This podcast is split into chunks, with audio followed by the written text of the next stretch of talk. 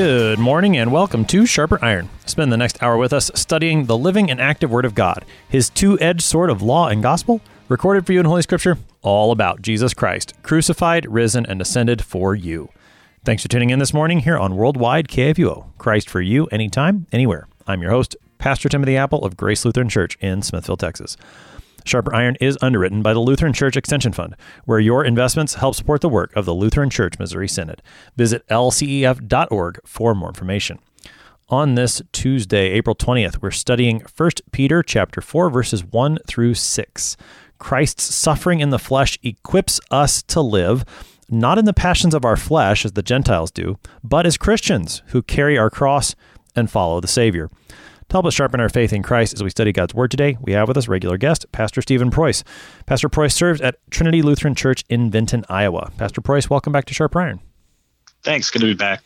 As we get started this morning, Pastor Preus, let's talk context. We're beginning chapter 4 of First Peter today. What do we need to know about the letter and the preceding chapters that help us into these verses? So the letter itself, just a reminder that uh, Peter is encouraging the the presbyters in, in Asia Asia Minor uh, to look after the congregations that they're in charge of, and uh, to suffer in patience and to nurture in the new life that God gives. And so uh, these Gentile congregations are going to have to endure a lot of suffering, and so uh, the patience that he is is asking them to to uh, have is is really needed because of the persecution that they're going to end up having to endure. So that's kind of the overall uh, context of, First Peter.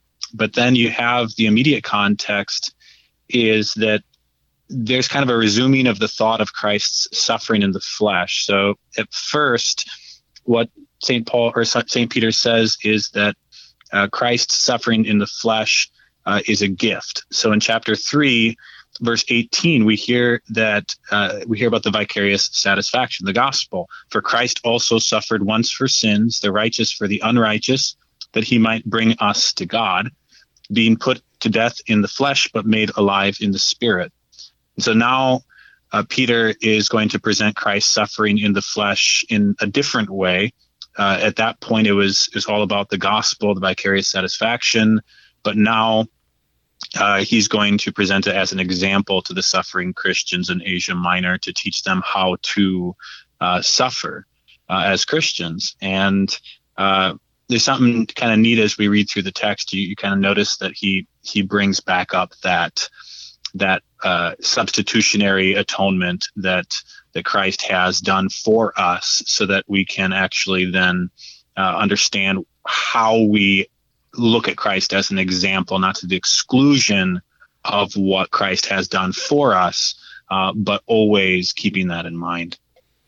With those two, Christ as Savior and Christ as example, Peter does a spectacular job of holding those two together, where it seems sometimes in the church we're prone to overemphasize one or or or forget about one. Maybe that's the way we we preach one to the exclusion of the other. What what's the danger of of missing one or the other when it comes to Christ as Savior and Christ as example? Yeah, when you when you miss Christ as uh, Savior, you you end up becoming a, a one who is either going to fall into the ditch of legalism, where you think that you're being uh, just like Jesus and kind of a what would Jesus do and and and forgetting what Jesus has done for you.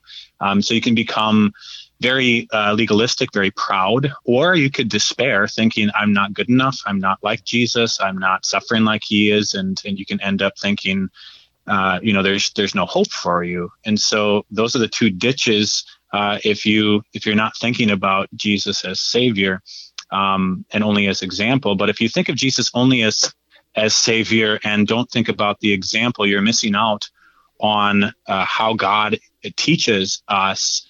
Uh, I mean, there's no better way of, of, of understanding how we are to live as Christians than to look at Christ. We are we are Christians, Christians, and so we should see that what Christ has done, He's left us an example uh, for not only how to live, uh, you know, the, the, the aspect of good works, but as we're going to see, uh, especially here, uh, the example of suffering, and that's going to continue on into the next uh, uh, episode too. So, I mean, this is a, an important uh, thing for us to see that yeah, you don't want to to get rid of one or the other, and uh, by doing either of those things, you can end up falling into pride or despair either way. Hmm.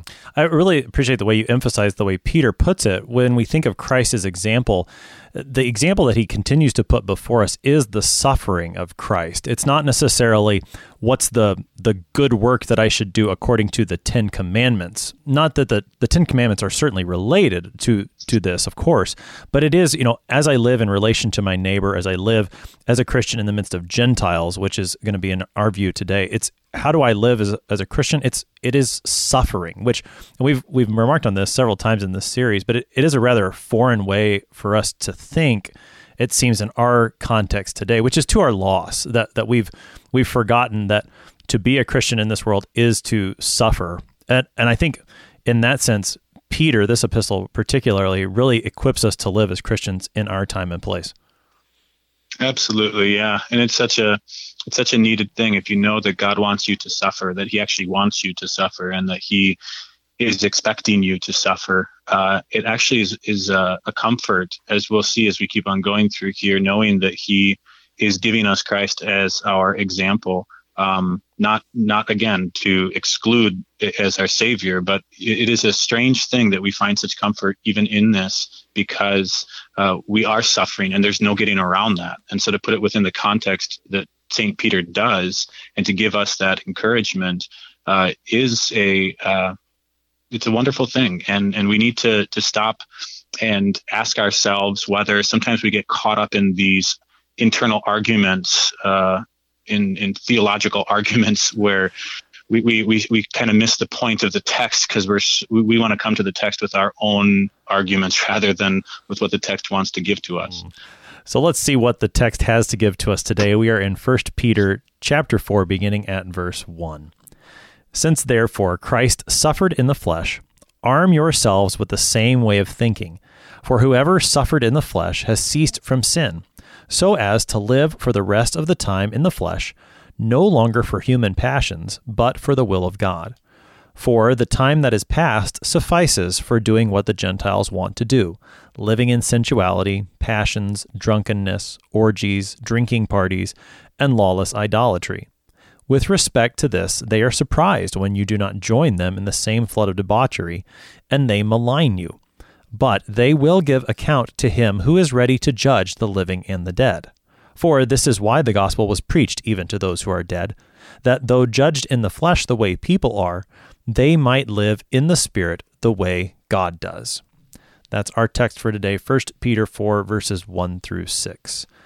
Pastor Preus, the apostle begins, Since therefore Christ suffered in the flesh, he's calling back to what he's just said in that very creedal way about what Christ has done for our salvation.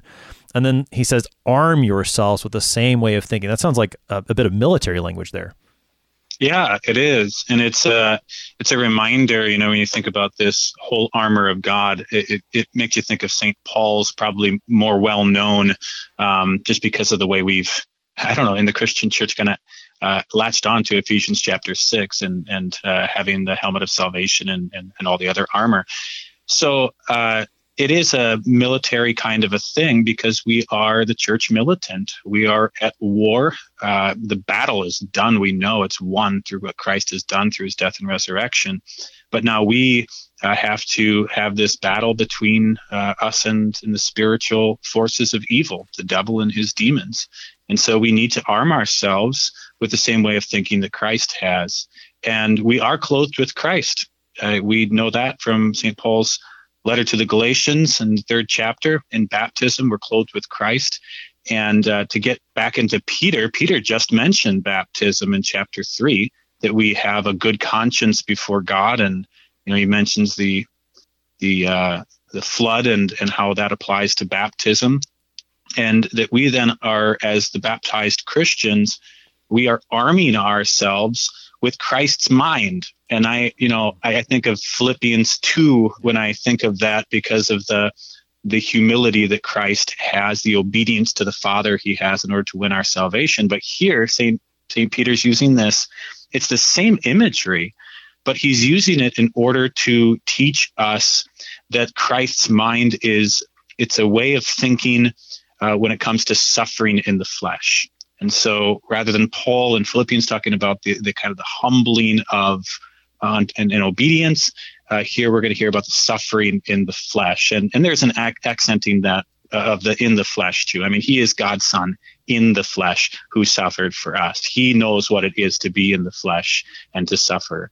And, and he's going to show us with his mind and his way of thinking uh, how we as baptized Christians uh, will take up our cross and follow Jesus, uh, suffering in the flesh ourselves in the midst of a world that is hostile to our Lord and hostile to us, his body, the church, right? We're baptized to be the body of Christ. And, you know, Jesus had said that to them. They, they hated me. They're going to hate you. They persecuted me. They're going to persecute you. Disciples not above his master, and so forth. So, uh, it is it is a really a, a way of uh, helping us understand yet another way of looking at this arming ourselves um, and and really geared more towards suffering so we derive strength for our suffering as our minds are armed with Christ's suffering. Hmm. It's it's it sounds like a very uh, Lenten text in the midst of the the season of Easter that we're here in right now. But I think you know I've I've I've said this before that I've I find a lot of comfort in our Lutheran or sorry, in our Lenten hymns. Someone once corrected me, so you mean Lutheran hymns. No, actually I mean Lenten hymns. That there yeah, there yeah. is a there is a great comfort in meditating upon the sufferings of Christ. Now, of course, there there's tons of great comfort and joy in the Easter hymns that we're singing right now.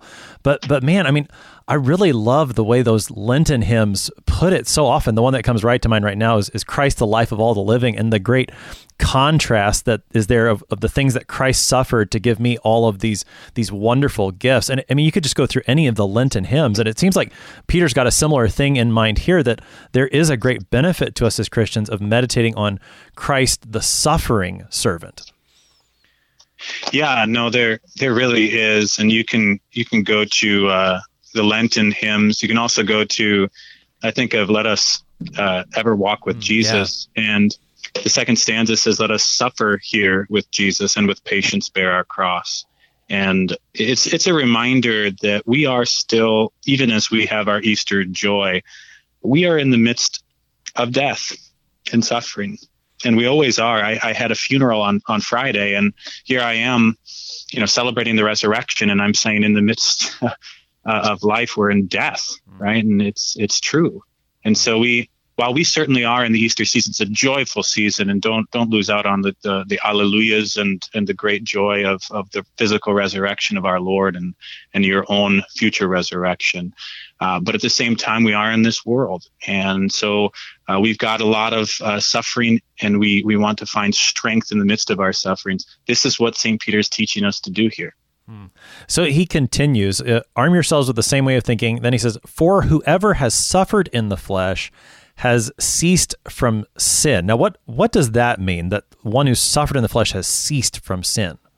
Yeah, I mean, it might make some people cringe a little bit, thinking, "Well, I have I haven't ceased from sin." Right. Um, so this this gets us to you know we need to start defining our terms, and the first term I think we want to look at is the term flesh uh, it, it, doesn't just mean you, you know flesh and blood and the bones, you know, and everything. But Luther says it's the whole man through and through as he lives here in this life. And he says, therefore, one must understand this to mean that man, together with his reason and will, internally and externally, together with body and soul, is called flesh, because with all his powers externally and internally, he sees only that which is carnal and which benefits the flesh. So in other words, the flesh does not think that suffering is good, nor does the flesh want to suffer, right? And so Christ, who is perfect, suffered in the flesh and had no sin at all. He he reasoned with his mind that suffering would lead to eternal good. So kind of like the, the joy that was set before him endured the cross kind of a thing. And he so gladly suffered uh, and it goes back to our Lenten hymns right there. Yeah. All this I gladly suffer. Uh, and so he, the, the flesh in, in Jesus is not a sinful flesh, but it is flesh. It, he is God's son who gladly goes forth. Yes, Father. Yes, most willingly this you know in, in the, the german it, it began uh, the, the gladly the willingly he really wants to do this because he knows that it pleases the father and that it will benefit us and so we uh, it's different uh, in the sense that we'll never perfectly cease from sin in this life. So, sin here, to make it more specific and not just the general term sin, sin is thinking that suffering is bad and wanting not to suffer. So, willing not to suffer, not gladly suffering. But when we, you know, through faith in Christ, as as chapter three has so beautifully shown us Christ as our Savior, we're declared righteous in Christ. We have the Holy Spirit who guides us so that we subdue the flesh and then we suffer. Now, the flesh is not going to willingly go. He's going to come kicking and screaming and bit and bridle, but the spirit is willing. And so, insofar as this is the case, we are suffering in the flesh and cease from sin, right? And we know everything's still stained with sin, but this is this is the context that we cease from sin in the sense that when we will willingly suffer according to our new man, then then we we have this ceasing from sin in a sense. Uh, so you know, Luther says that he says this: we never become perfectly pure while we are living on earth, and everyone still finds evil lust in his body. To be sure, faith begins to slay sin and to bestow heaven, but it has not yet become perfect and really strong. That that beginning to slay sin, I find this really interesting because you know you read through the Lutheran confessions and there's a lot of talk of the beginning, mm-hmm. the beginning, but but it's never the completion here in this life.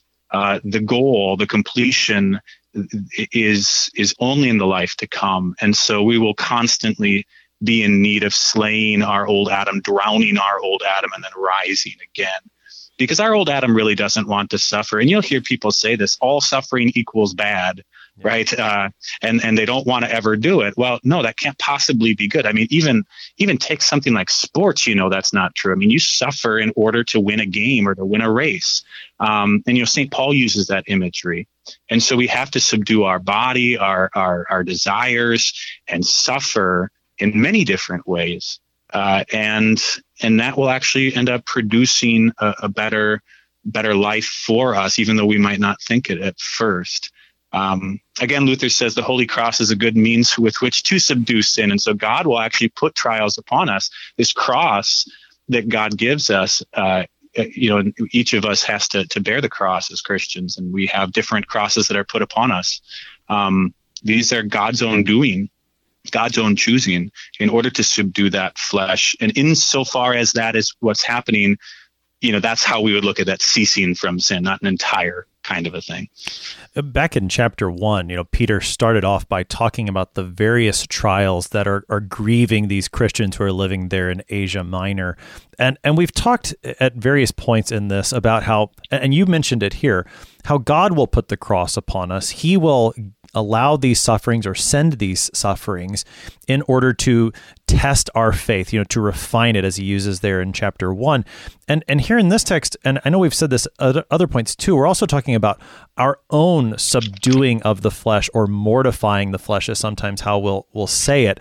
Uh, we've also said, you know, we shouldn't go seeking our own crosses. We don't want to to suffer for suffering's sake. And yet we also don't run away from it. We go into it willingly and gladly, even as our Lord did.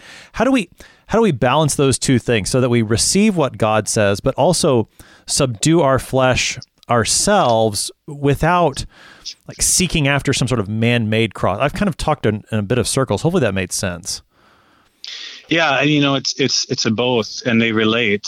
Uh, and you know, I I you, I think you do too. You you you remember these these hymns, and one of the hymns I I learned as a boy. I'm I'm a Norwegian descent, so we like our our Norwegian or, or Scandinavian hymns. But I walk in danger all the way is one I learned as a, as a child, and I pass through trials all the way with sin and ills contending. In patience I must bear each day the cross of God's own sending. When, it, when in adversity I know not where to flee, when storms of woe my soul dismay, I pass through trials all the way.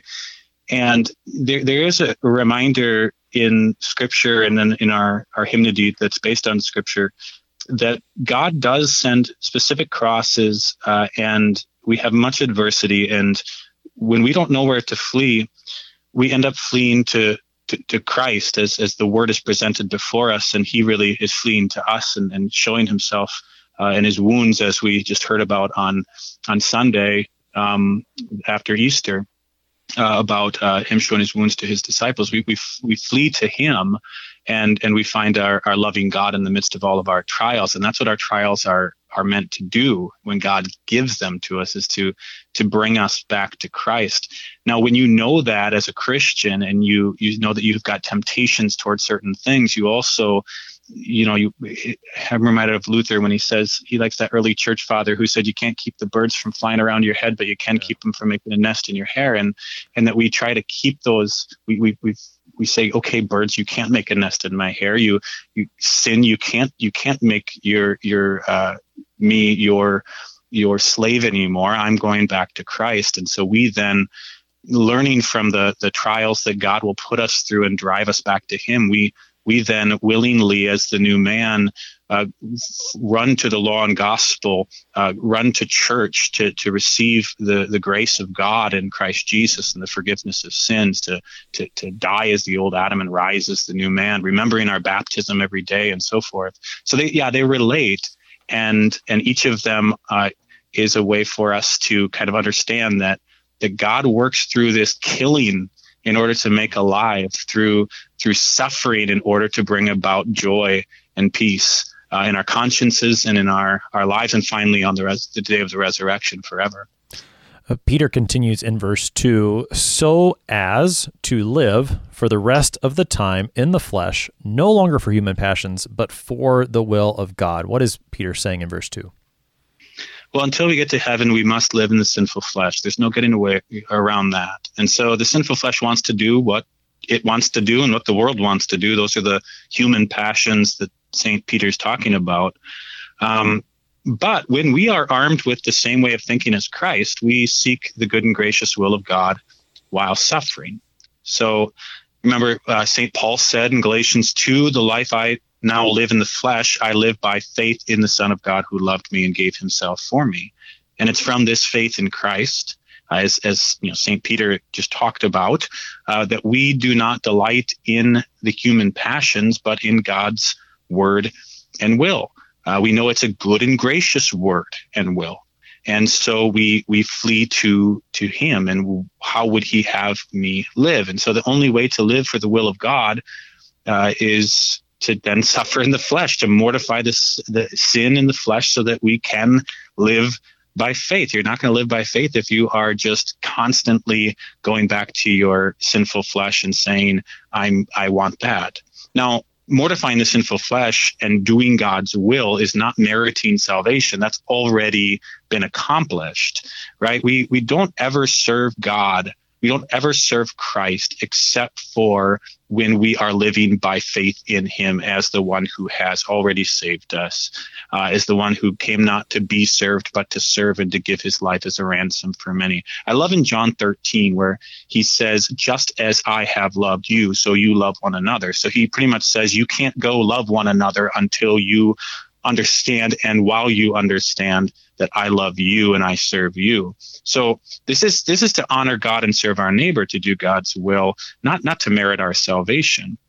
And when it comes to to that doing the will of God in this wicked world and in this sinful flesh, well, you're going to end up having suffering, and God will put that suffering uh, into our lives. Uh, he'll he'll you know the two things you mentioned before, where it's not just him putting a cross on us, but also us mortifying the sinful uh, desires. That's the Father cutting off the dead branches, to use the words of of Jesus in, in St. Uh, John's Gospel, uh, chapter 15, or or to chastise us as His children, to use the words of the uh, the epistle to the Hebrews in chapter 12, right? So, so that we would bear fruit, so that we would do the good and gracious uh, will of God that we know um, is for us to believe in Him, uh, and then also to to serve our neighbor. He continues in verse 3, and we just got a couple minutes to get started with this verse, Pastor Preus. It says, For the time that is past suffices for doing what the Gentiles want to do. Let's just take that phrase on this side of the break. The time that is past, what's he talking about?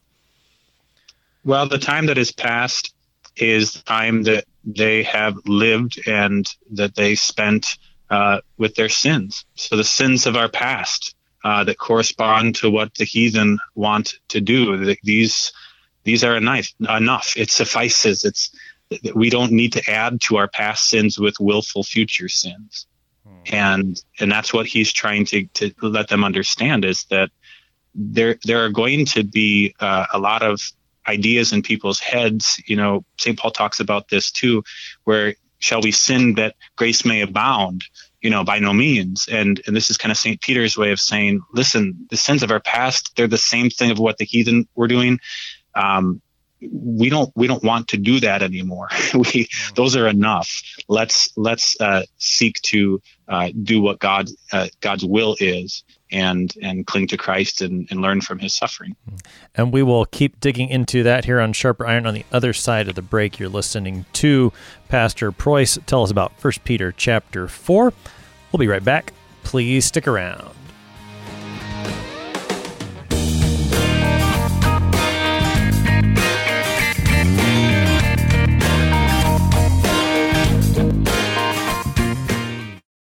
Since 1978, Lutheran Church Extension Fund has had the humble privilege of supporting Lutheran Church Missouri Synod ministries and her workers. Thanks to faithful investors, LCEF has provided thousands of church workers, congregations, schools, and organizations with the low cost loans and resources they need to reach more people with the saving name of Christ. To learn more, visit lcef.org or call 800 843 5233. 800 843 5233.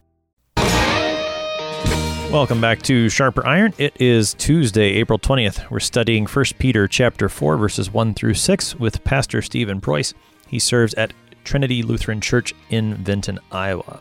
Pastor Preus, prior to the break, we are looking at verse 3 here in 1 Peter chapter 4. Peter says that the time for doing what the Gentiles want to do, that time is past. We've had enough of that. Why would we want to go back to that kind of living, to that kind of those passions that would convince us, uh, you know, thinking through some of the things he said earlier, it's been a while since we picked up that theme of exiles, but those things that would convince us that we belong to this world. Why do you want that anymore? You belong to the heavenly kingdom that is yours in the resurrection of the dead. Quit living that way, Peter says. And he, he lists some of those things here. So the time is past that suffices for doing what the Gentiles want to do. He says, living in sensuality, passions, drunkenness, orgies, drinking parties, and lawless idolatry. Take us into these things that Peter lists here. Yeah, so the sensuality is is what we would call licentiousness. It's excess. It's immoderation in anything. They're they're just they're going for what they want, and that relates to the passions, the the lusts, what we would call concupiscence. Uh, it's this fleshly desire for carnal things, and just letting that that run its course, and not having any check on it. You know, he's not saying here. You know, we we mentioned that before that we we will not have a um, you know sin in our lives anymore, but that that you would just kind of let this go forth and have no curb toward it and no accusation toward it and and and think that this is the way that God is guiding your life. I mean, that's clearly not the case. And so uh, he mentions those uh, the passion, sensuality, and the passions to to to show the where it comes from. These these lusts uh, lead to excess um, drunkenness, of course, is is one that uh, it's an excess of wine. It's an overflowing with with wine, and so you're you're not uh, practicing self control, which which by the way is a, a fruit of the spirit, right? Self control, and and there is no self control here. There is no control at all. It's just letting again letting the passions run the way they want to. Orgies and drinking parties are the same thing. It's uh, this you know it kind of relates back to the the way that the Greeks would would have these, you know, to their gods and sing ecstatically and, and dance and, and get drunk and have revelry. And that's just the way that they would, would live because they, they didn't have any understanding of, of who God was in Christ and, and what he had done for them and, and the goal of eternal life. And that they, as you had said, uh, are now a part of the heavenly kingdom. And so uh, they, why would you want to participate in those kinds of things? And finally, it's just, you know, it's lawless idolatry. You dismiss God's law, well, you're going to make your own law then. And, you know, that's why they'll say, you know, you scratch an antinomian and you'll find a, a legalist. Uh, it's because you dismiss God's law and you'll make your own, mm. and you'll become the God. And and he says, you don't want that. You know who God is. You know what He's done for you. You know Christ, and you as you know Him, so don't go back to these things. Um, you know, he he puts it in other ways in other places. You know, a dog returning to its vomit, kind of a thing. Um, and it's it is uh, it's just a reminder to us that you know St. Paul does the same thing. Uh, why would you want to return to those things of which you are now ashamed, right? And it's it, it, we have to reflect then upon almost like a comparison. You put them kind of next to each other and say which one which one do you want here? You know christ. Which one do you really want? You want to live with this uh, and and uh, sensuality and passions and drunkenness and orgies and drinking parties and lawless idolatry, or do you want to not live according to idolatry, which is really just you know breaking the first commandment, and they all fall after that, um, or do you want to live with Christ, the one who died for you? Mm, yeah, one of the the devil's greatest tricks is to convince us that these kinds of things, this all these passions that, that he mentions here and elsewhere, that that is true freedom. You know what you talk about an antinomian that we're just going to throw off the law, have no law. That's that's true freedom when in fact you do you end up making a law for yourself one that's man-made and one that's just ends up being no good. That the devil would love for us to believe that that having a law of our own or just so so-called no law i'm putting scare quotes around that that that that's freedom when in fact true freedom is is what we have in Christ. To have this new man that that seeks to to follow Christ in his suffering and and that we would mortify those passions that really that's really what death looks like. And it i mean you know talk about being born again to use that image that peter's brought up. That's that's true freedom is to recognize the death of of these what these things really give and that life is found in christ. Absolutely. Yeah so Peter continues then, verse 4 With respect to this, they are surprised when you do not join them in the same flood of debauchery and they malign you. Here we come back to that thought of, of suffering in the world because of those who do not believe. What's Peter saying here in verse 4? He's saying that when you uh, when you don't engage in the things that the world engages in, you are you're you're strange to them. Mm-hmm. You you're weird to the world when your life is not overwhelmed by the same excessive behavior of incorrigible sinners. And they this is something I think that maybe today we need to be careful. I, I'm I'm all for teaching that we should still be engaged. Uh, we, we're not the Amish, you know, trying to to to get out of, of our culture, but we also need to not become conformed to the world. And there are ways in which we do become conformed to the world so that we will fit in with the world and we need to be careful not to do that we should be weird in a way i'll tell i'll tell people that when they visit our church and and i'm chanting and i'm wearing vestments and uh, we're kneeling down on a on you know uh, on a kneeler and things like that and this is strange to people. This is just strange. And and so too our behavior is is is different. Why would you not participate in these kinds of things instead? Why are you doing these these things? And so uh, they, they don't like what we're doing. And we need to understand that about the world and the worldly uh, that they don't like that which is uh, holy that which is distinct from the world's uh, ordinary way of being excessive in their behavior and incorrigible sinners. And so, how will they speak? They'll speak in a disrespectful way that demeans, denigrates, and, and maligns you. They, they won't like it. They're not just going to stand there when you actually uh, confess Christ or, or act like a Christian. They'll they'll put you down and in such a way that we should realize what they're actually doing. The Greek word for malign is where we get the word uh, blasphemy from. And uh, it reminds us that what they're actually doing is they're reviling God and his way of life when they revile us as Christians. Jesus, I remember, I'm, my name is Stephen, and so I always think of the, the story of, of Stephen. And then I think of when Paul's Paul's told that he is persecuting Jesus. Mm. And uh, I think he says, Why are you persecuting me? and he's persecuting Jesus because he's persecuting, you know, Stephen and many of the others uh, who Paul went after. Uh, and that's a, the reality that we need to to see is that Jesus was reviled, Jesus was persecuted, uh, and they're going to think we're strange just like they thought Jesus was strange when we are believing the things that Jesus taught and living the way that Jesus has given us to live. Um, and it is interesting too, as you go on here in, in the chapter, that just as they think we Christians are strange for not participating in their what he calls a flood of debauchery. What a what a turn of phrase, a mm. flood of debauchery. It's just it's just destroying them, right? And they want to destroy you with it too. Um, just like the flood, as he mentioned in, in chapter three, uh, destroyed all the evil. Um, but just as that's uh, they think we're strange, in in verse 12 which we're not going through today but he says we ought not to see our fiery trials as strange uses the same word there uh, as we consider how jesus also suffered blasphemy from others. I think of you know not too long ago in our lectionary we had where jesus was called a, a samaritan and said he said he had a demon right? And of course we just went through holy week not long ago and and we know that he was mocked and, and jeered and so forth stricken smitten and afflicted and all of that uh, for us.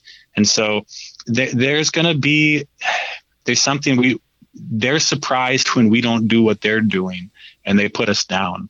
And uh, it, it's it's what we should expect. Hmm. Yeah, this this verse I think is is very applicable to our day. And as you said, we we need to be careful so that we don't again fall into one ditch and sort of you know withdraw from the world in some sort of monasticism. We we certainly can't do that. That's not that is not to what Christ has called us. But we should be weird. You know, I mean, uh, Smithville is a, a, small town about about an hour outside of Austin, and Austin has this slogan, at least by many, "Keep Austin weird." So maybe maybe we can redeem that and and say keep the church weird in, yeah. in, in all the right ways, though. You know, I mean, and oh, I I think this is going to become more and more important for us as we move forward in this in this day and time because I mean, you know, and, and you'll you'll hear folks who who lament, you know, it used to be that that my kids could participate in sports and go to church.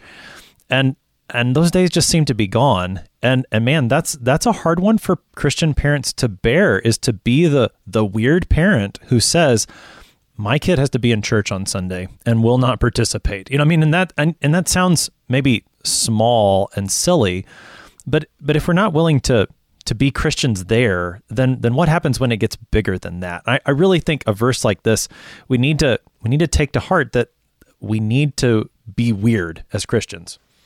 Yeah, yeah, we do. I mean, the word holy literally means to be set apart, and uh, we're different than they are, and uh, we're not to conform ourselves to the world, and and not because we think we're better than everybody, but because, like he had said, we the the time that is past suffices for doing what the Gentiles want to do. Yeah. Um, when you again you put them next to each other.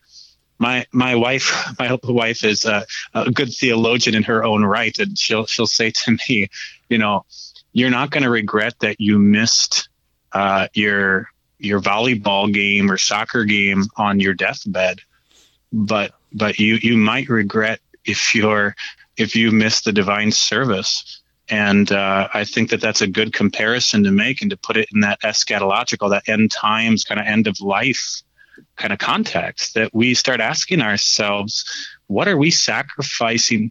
What are what are we doing like Esau did? What what's our bowl of soup in comparison to the promise of Jesus Christ? What have we and when you really look at it, your game's not not nearly as important as as the birthright that you've been given as, as a son or daughter of God through holy baptism to be then gathered uh, as the holy ones around the holy things uh, in the divine service. Mm. Yeah, your your wife puts it eschatologically, and so does Peter. So she's she's in great company here because Peter exactly.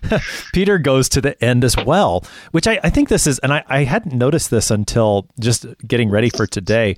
That you know, in that very creedal section that we just came out of at the end of chapter three, Peter talks about the sufferings of Christ, the death of Christ, his resurrection, his descent into hell, his ascension, but he hasn't really talked a ton at this point about Christ's return, but he brings it up here. He goes to the judgment here. And so in verse 5, he speaks of of they, that is those in the world who are maligning you as Christians. They will give account to him who is ready to judge the living and the dead. What's Peter saying here? Yeah, yeah. Here's the here's the end of the second article. It's great. Uh, he's really just to stop and talk about that just for a second. I mean, we get our creeds from the scriptures, right? We we learn what it is we should confess and believe uh, according to what is taught in scriptures. And, and P- Peter just does such a phenomenal job of this in his his first letter. So what what's going on here? I mean, Jesus says that every idle word a man speaks, he will have to give account of it in the day of judgment. Ecclesiastes says, For God shall bring every work into judgment with every secret thing, whether it be good or whether it be evil. And, and St. Paul mentions that a few times too, same kind of thing. Uh, and he's saying that he's going to come back and judge the living and the dead, and he's ready. I think that's the most striking thing I find in this is that it says that Jesus is ready mm. to judge the living and the dead. You know, when we when you're in track, ready, set, go. I mean, he's ready he's he's set too. We're just waiting for go. Uh, it sounds it sounds imminent, um, and you know it is imminent. And when we when we think about that, we have to kind of ask ourselves. I know it's applying to those who are not, you know, those who are are uh, maligning them in verse four. But we have to ask ourselves too: Are are we ready? And you know, the term that's used there is one that is related in the verb form of of preparing or making ready. You know, John the Baptist, uh, Baptist uh, he made ready or prepared the way of the Lord through repentance and baptism, pointing to the Lamb of God who takes away the sin of the world. And we're also told that the New Jerusalem is made ready as a bride adorned for her husband. We are being made ready right now as we uh, cling to Christ through repentance and faith, clinging to our baptism, clinging to the Lamb of God who took away the sins of the world and is, is risen from the dead. He, he has, has a victory over that for us and gives that to us and adorns us with, with, with all that he has won for us. And, and that's how you make yourself ready today. Um, because you, without that, you will be judged as these Gentiles who live in a flood of debauchery, who malign others, and they will be judged for everything, every idle word. And that is a terrifying thing, every secret thing, whether it be good or it be evil. And uh, with Christ covering our sins, we know we will not be. Uh, but what a terrifying thing that should be uh, as the clouds of judgment gather, right? Mm. So. The uh, the theme of being ready, of course, is one of Jesus' big themes in his end times discourse in was in Matthew 24 and 25 it was in Mark 13 that's the gospel we just came out of this idea of of being ready. Stay awake. Be prepared. Right. all all of those are, are very much and and to hear that that Jesus is ready to judge I think you know he's uh, he stands at the door. He's he's right there. I think in, in this context speaking to Christians who are suffering at the hands of these unbelievers I think this ends up doing similar to what like what Paul does when he quotes about you know don't take vengeance because vengeance belongs to the Lord that as you are experiencing this maligning because the world sees you as weird and doesn't know what to do with you other than to make fun of you and mock you and persecute you the the thought that Jesus is ready with judgment allows us and helps us to suffer willingly to go back to what we were saying in the first couple of verses that that we would suffer willingly and gladly because we know that Jesus is the judge and he will take care of it. He's ready to do so when the to- when the time is right, when the the time comes that the Father is appointed, he's ready. So suffer willingly, suffer gladly because Jesus is the judge. You don't have to take care of that. He's going to take care of that for you. No, that's that's exactly right. I mean, it reminds you of the end of of uh, the Old Testament, Malachi four two. Mm, yeah. That that we don't need to worry because we who fear God. I mean, the Sun of Righteousness is coming. He's he's going to rise with healing in his wings.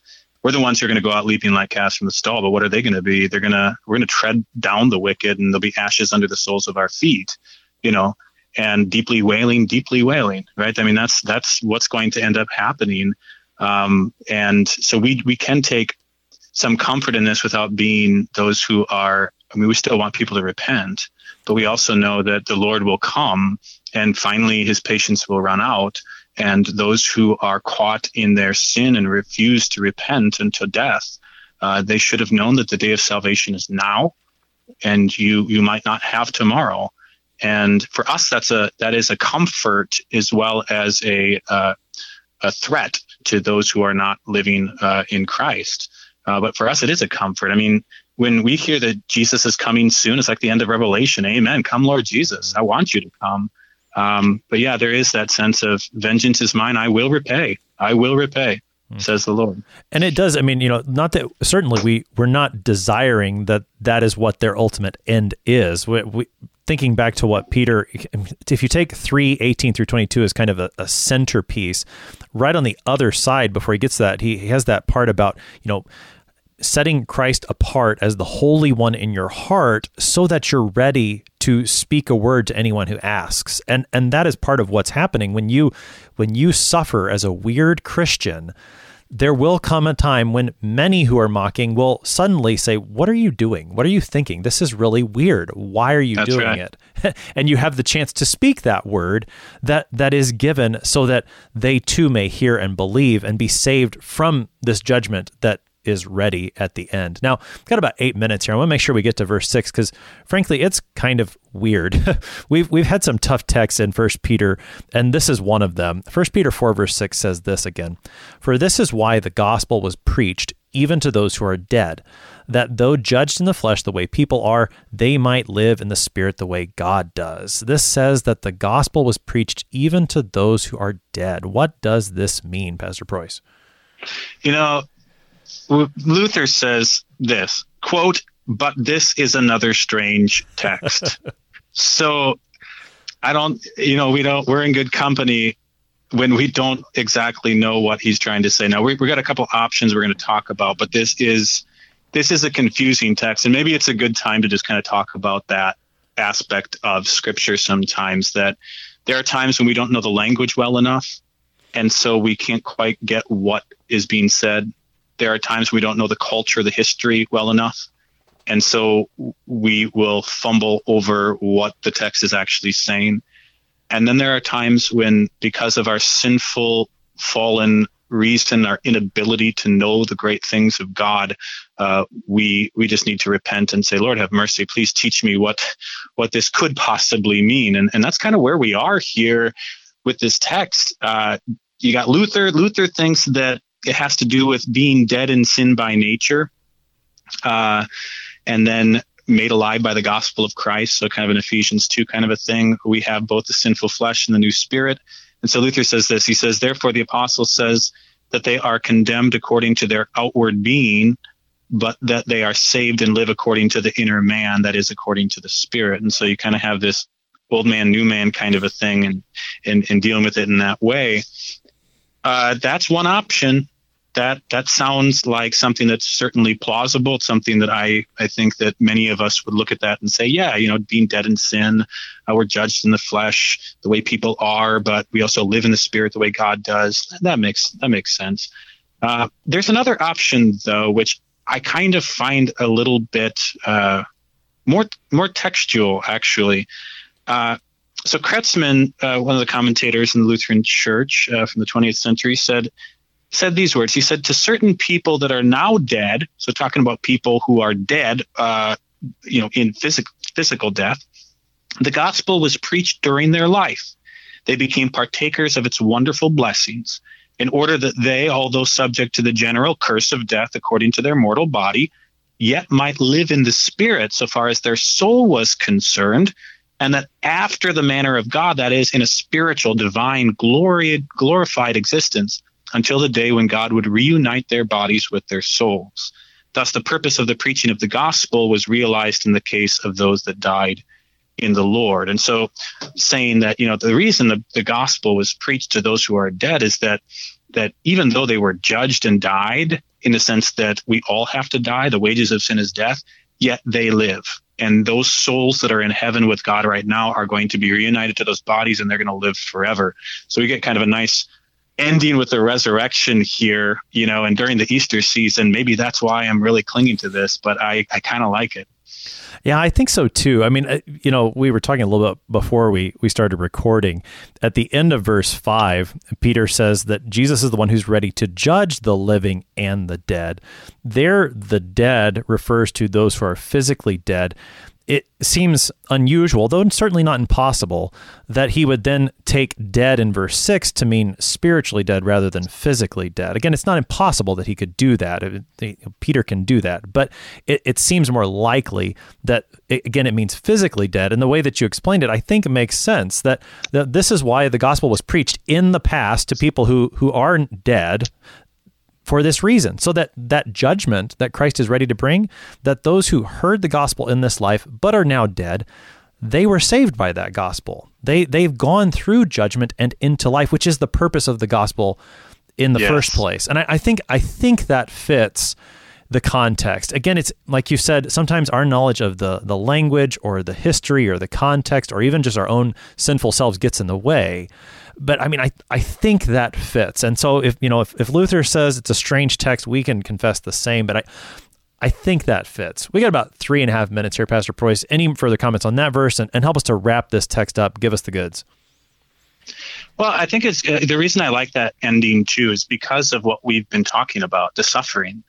Uh, whenever you think about the passion of Jesus, his love for us and his suffering for us, you don't forget about the resurrection. That's something that during Lent, I think a lot of people almost think like we're playing a trick on the church for a little while. Let's pretend Jesus didn't rise from the dead. No, that's not what we're doing.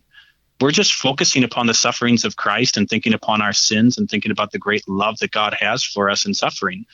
And I think that's a good thing for the church to do.